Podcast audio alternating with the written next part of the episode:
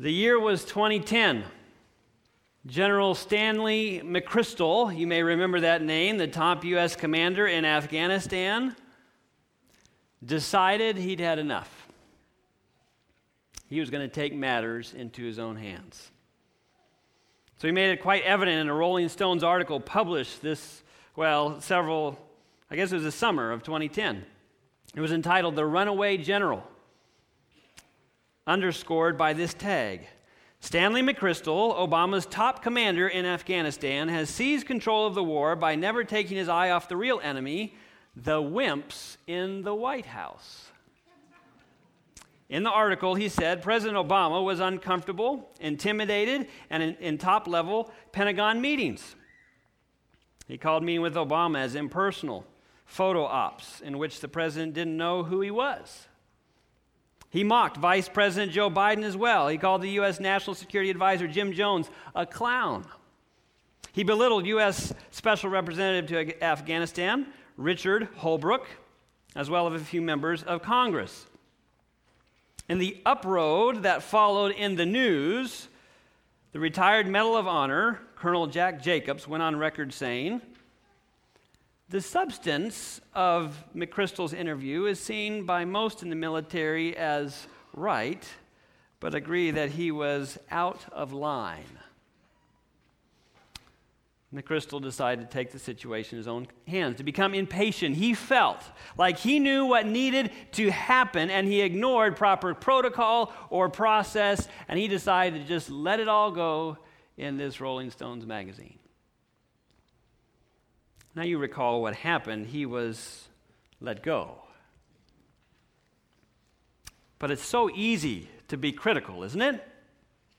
You see something that's not being done right, and you're going to fix it. You know how it needs to be done. The Bible's clear.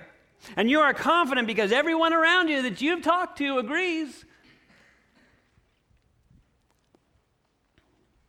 And you're convicted and convinced it will honor God, and you know the final outcome is in alignment with God's will. But the question this morning I want to ask is Is it according to God's timing? Is timing important? Because if we're not careful, we can find be found doing God's will my way on my timetable, which is where I bend and push and pull strings. I connive and manipulate to accomplish God's purposes. Have you ever fallen into that trap?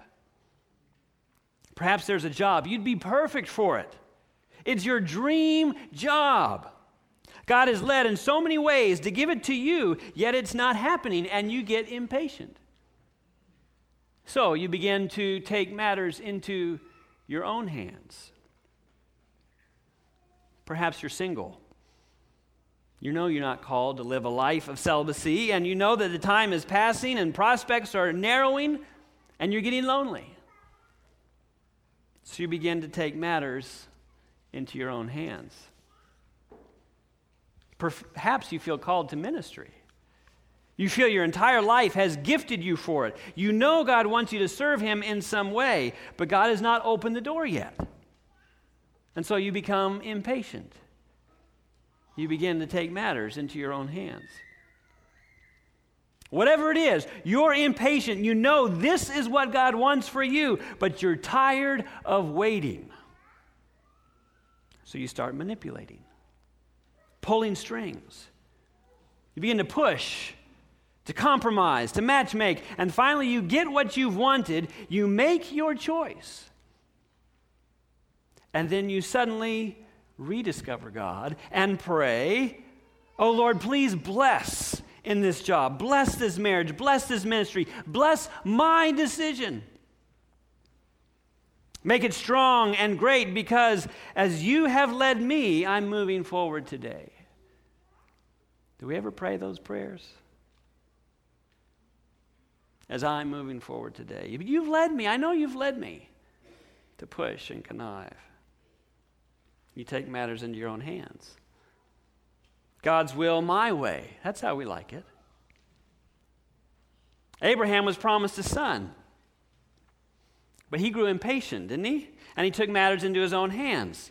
So he took a servant Hagar, and they had a son, Ishmael. God's will, my way. Jacob. God promised him the birthright. But he too grew impatient and took matters into his own hands, and he tricked his brother Esau. He lied to his father Isaac. He manipulated, he pulled strings, he compromised. God's will, my way. And today I want to look at a story in Exodus chapter 2 of Moses. You may remember Moses was born under persecution, and after three months,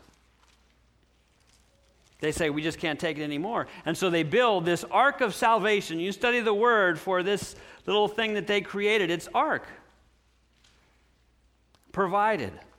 And God miraculously moves, and his mother is paid. You remember, he's found, and, and now not only is he delivered, but he's the mother is paid, the family is paid to raise Moses. And Spirit of Prophecy tells us until he was about 12 years old, he was raised by his mother. Talk about an incredible responsibility. Now, don't get me wrong, all mothers have an incredible responsibility. But how would you like the pressure that at 12 years of age, your child will be taken from you and thrust into a very worldly situation? A very royal situation. Incredible responsibility of this mother. The young mother, this young mother, holds the destiny of this child in her hands. She is sowing seeds, making impressions on his developing mind that will remain with him for life. No, these moments are priceless. Let me read a quote to you from Adventist Home 231 in reference to mothers. The king upon his throne has no higher work than has the mother. Do you believe that?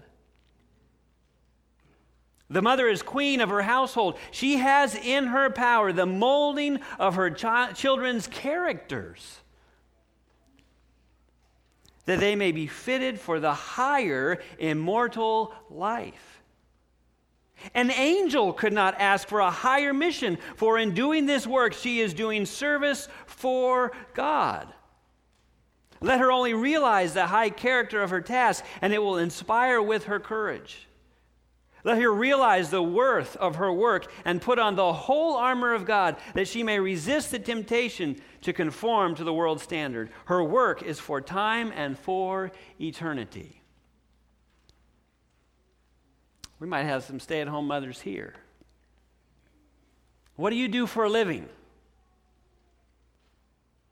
Don't ever say, I just stay at home. I form characters for eternity. Right? Kings take a back seat, angels take a back seat. I've been entrusted with this little life, this little character if that doesn't put you on your knees, and some of you can't be a stay at home mom, that's not an option for you, perhaps. But you still have a tremendous role to play.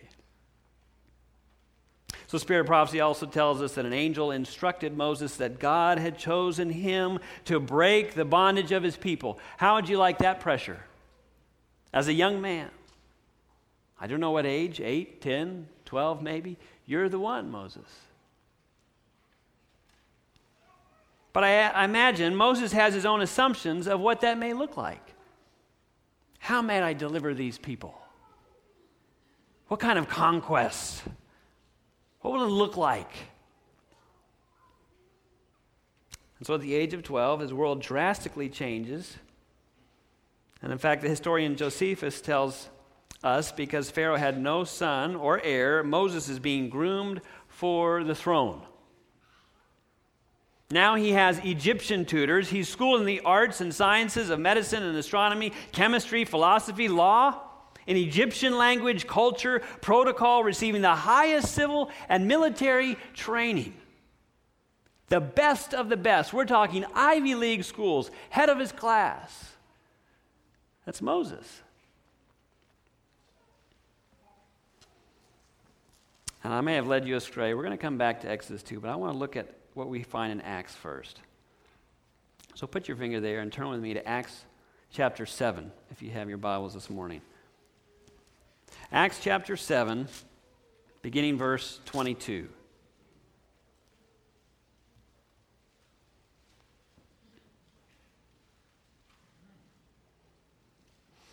Acts chapter 7, verse 22. This is Stephen's speech to the Sanhedrin. And it says, And Moses was learned in all the wisdom of the Egyptians and was mighty in words and deeds. Verse 23 Now, when he was 40 years old, it came into his heart to visit his brethren, the children of Israel.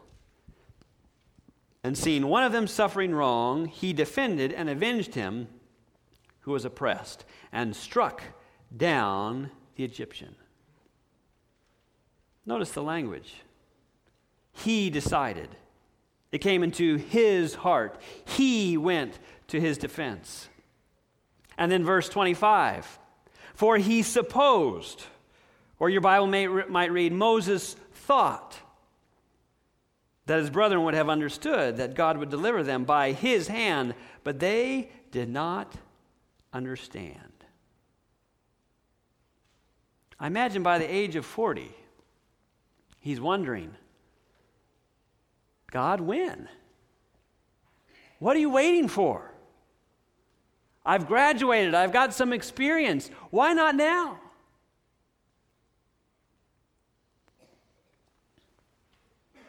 We find the same or similar account in Exodus chapter 2, verse 11. Exodus chapter 2, verse 11, it says, Now when it came to pass in those days when Moses was grown, we just read he was 40 years old, that he went out to his brethren and looked at their burdens, and he saw an Egyptian beating a Hebrew, one of his brethren. So he looked this way and that way. And when he saw no one, he killed the Egyptian. He was their deliverer. He thought they'd understand. Why shouldn't they rally around him? And glancing this way and that way, he sees, now is my chance. This is my golden opportunity. But notice what it doesn't say. He looks right and he looks left, but he never looks up. Growing impatient and, and antsy and anxious, he knows God has called him. He knows he will deliver them, but when? And so in this moment, he decides to take matters into his own hands. We have no directive of God. This is what I want you to do. This is my plan. He decides in his heart is what he's going to do at this time. And he slays the Egyptian. Just like you and me all too often, Moses sees the open door and he starts elbowing through. And instead of looking left or right for our perfect opportunity, shouldn't we look up and ask for wisdom?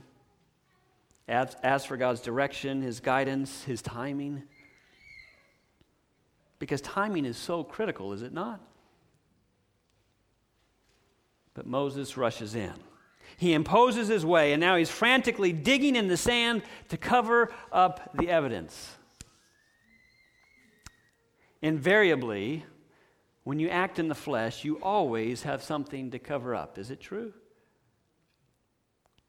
To hide a contact you made, to manipulate the plan, to conceal a half truth, to cover up the corpse of your doing. But, friend, in time, the sand always reveals its secrets. And by and by, you've got a mess on your hands. We pick up the story in verse 13 of Exodus chapter 2. And when he went out the second day, behold, two Hebrew men were fighting. And he said to one who did the wrong, Why are you striking your companion?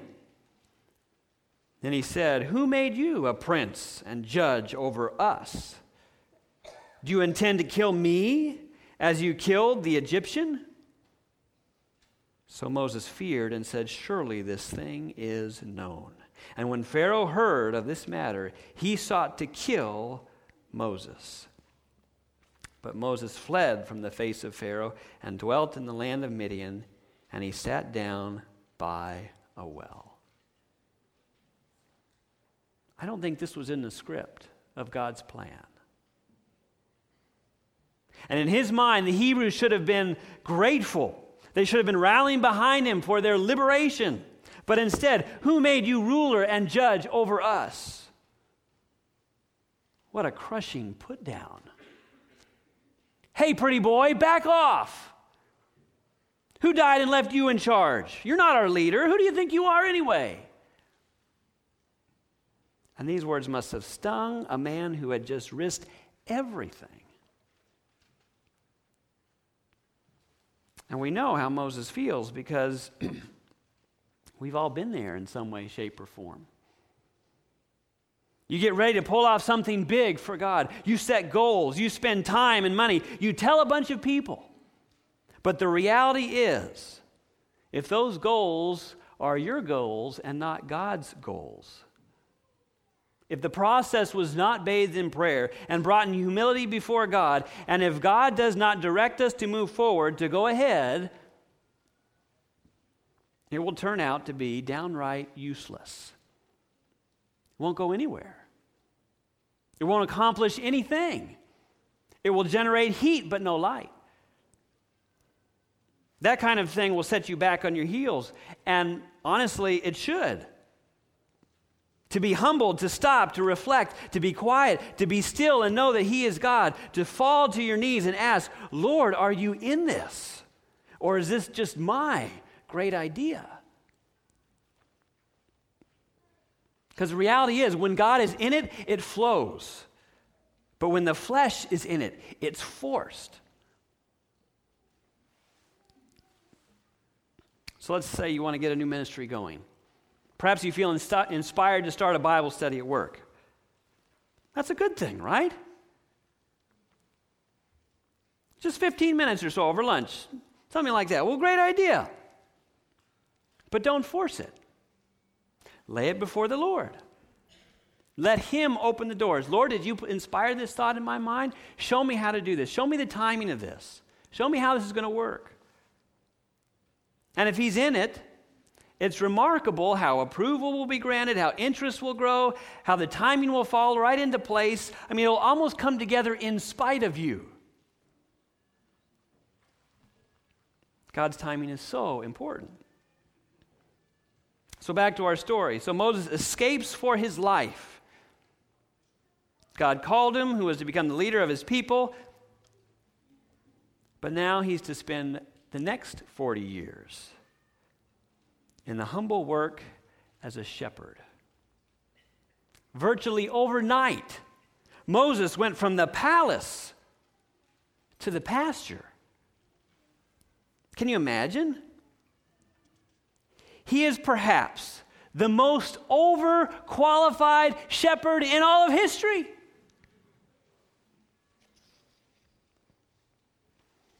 But I like what Spirit Prophecy tells us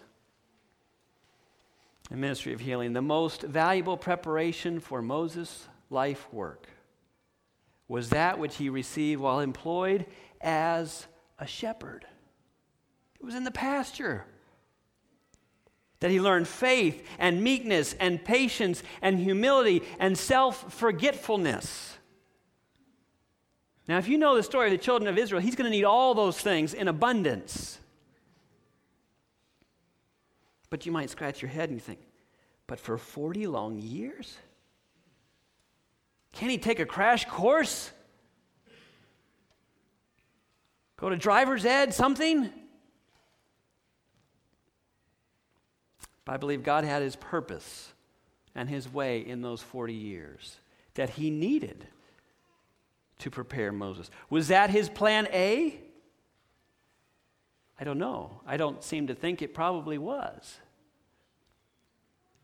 But the good news is, in God's grace, He always has a plan B, and a plan C, and a plan D.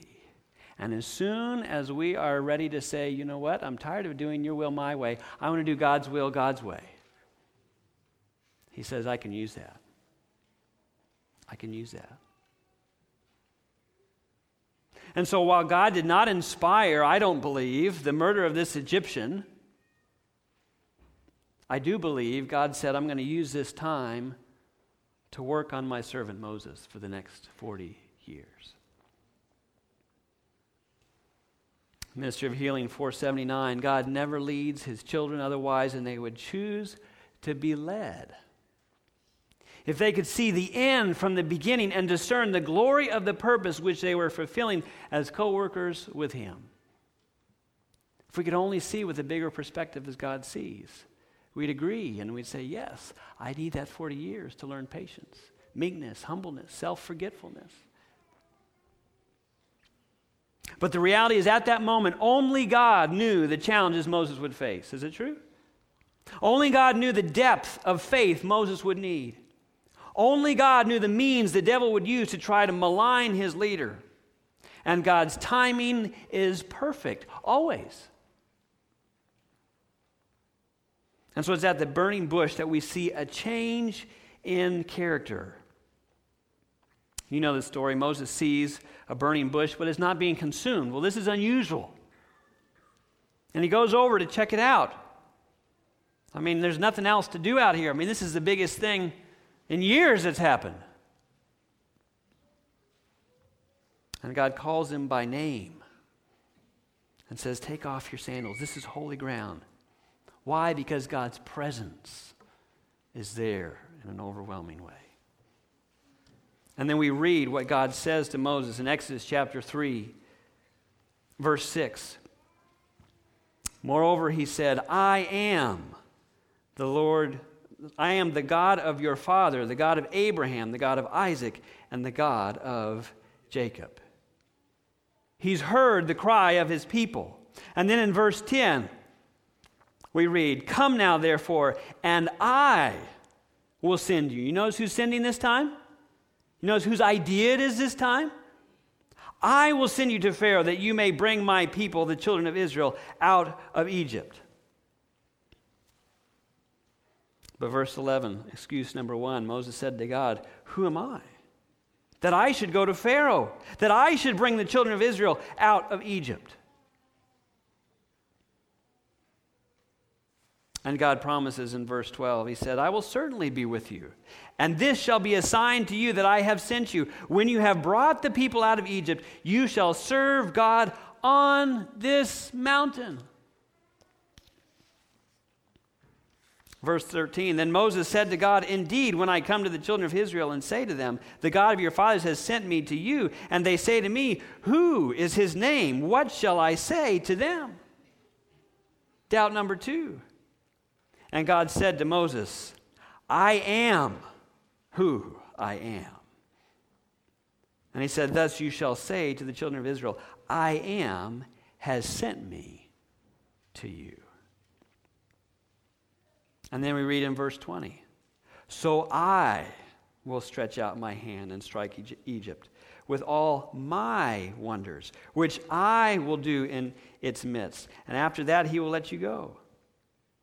And verse 21 And I will give this people favor in the sight of the Egyptians. It shall be when you go that you shall not go empty handed. But then Moses is still not convinced. Chapter 4, verse 1. And Moses answered and said, But suppose they will not believe me or listen to my voice. Now, it's one thing to be humble it's another one that's been made very plain. And you just don't want to go. But God is gracious.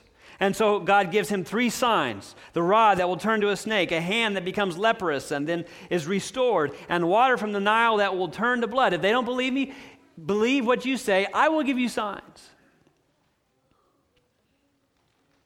And in verse 10, then Moses said to the Lord, Oh, my Lord, I'm not eloquent. I am slow of speech and slow of tongue. Lord, you have the wrong man. Moses recognizes his weakness. He realizes the magnitude of the work appointed him, and to pull it off, God must be his counselor and his strength.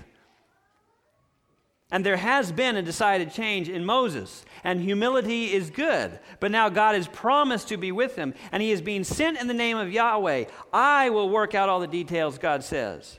He gives him three physical signs and promises to give him the words.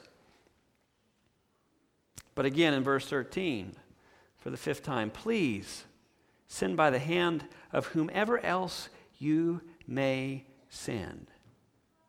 He continues to shrink from God's call. Now it's not humility, but a lack of faith, a lack of trust. Do you ever have a lack of faith and trust in what God wants to do through you? Lord, I don't, I don't lack faith and trust of what you can do by your own power over there. But what if God says, I want my power to dwell in you? I want to use you. Oh, no, no, no. You can't use me. And he says, I can. I will. I want to. No, no, no, no, no. And so we lack faith in what God longs to do and will do in and through us if we allow him. But I want to be humble. Sure, be humble. It's only God that's going to do it in the first place.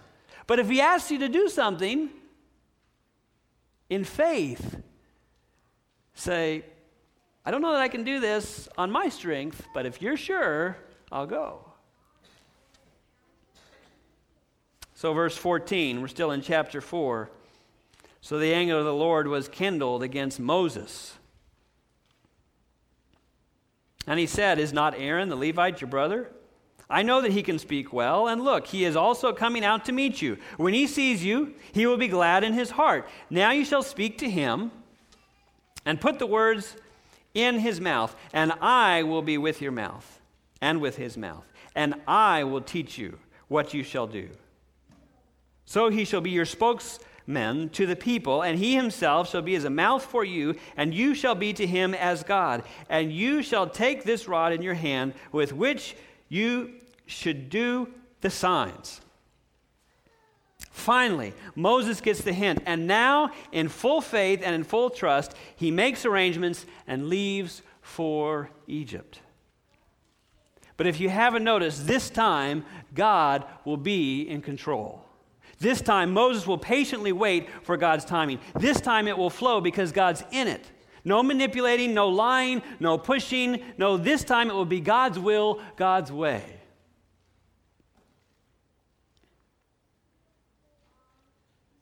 And so I ask you this morning where are you in this story? Maybe God has called you. You know what He wants you to do. But you're going impatient. Things just aren't happening like you had planned. And you're tempted to take matters into your own hands. Don't do it. You just wait patiently for the perfect timing of God. Don't be like Jacob with the birthright or Abraham with Hagar. Don't be like Moses with the Egyptian. Don't forfeit God's plan A for your life. Or Maybe you've made some poor choices in your life. And now you feel like you are in the wilderness. And you've been there for some time, maybe a long time. And you wrestle with feelings of abandonment and loneliness and shame. If so, don't be discouraged. Because God can take your poor choices and turn them into something beautiful for Him. If you were here last week, you saw that firsthand, didn't you? I did. God can take the mess of our lives and turn it into something beautiful for Him. No matter our present condition, we serve a risen Savior who is powerful, who can change and transform us into His image for His honor and for His glory. And God doesn't save us to leave us in our sin, but God longs to save us from our sin and cleanse us from all unrighteousness, that He may be uplifted and glorified. And maybe you're thinking, well, how long does this take? I've been in the desert what seems like 40 years. You're in good company. God never leads his children otherwise than they would choose to be led if they could see the end from the beginning and discern the glory of the purpose which they are fulfilling as co workers with him. I'm not saying God led you to make that poor decision, to, make, to take matters in your own hands, but if you surrender, if you let go and let God, God will begin a work in your life. And it may be difficult, it may be sometimes a painful process, but if you let Him, He will change you and mold you and fashion you and lead you and guide you and prepare you for things that you would never dare dream for yourself. Some of you that have been around a while and jumped from job to job to job, and you've looked back and you've seen how God has orchestrated in your life and prepared you. And times that you felt like you were in the wilderness, you thank God for now because that wilderness experience prepares you for what you're facing today. Can I get an amen to that? Does God know what He's doing? Absolutely, He does.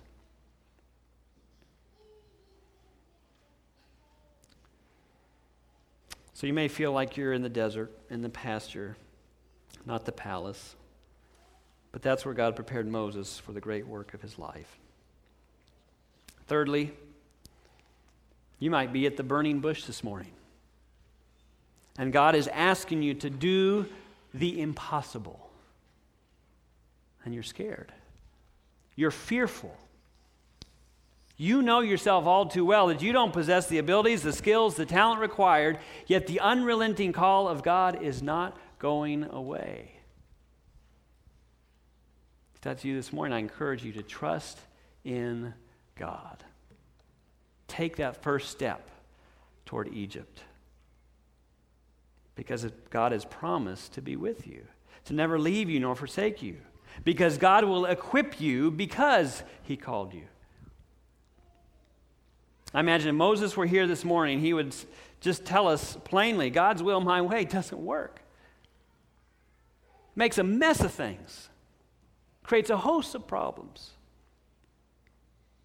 And I bet you he would tell us, you must surrender all. Why 40 years? Probably because he had to surrender all and be willing to follow God's will, God's way. Can you imagine what would have happened if Moses had not learned this lesson, had moved forward in his own strength.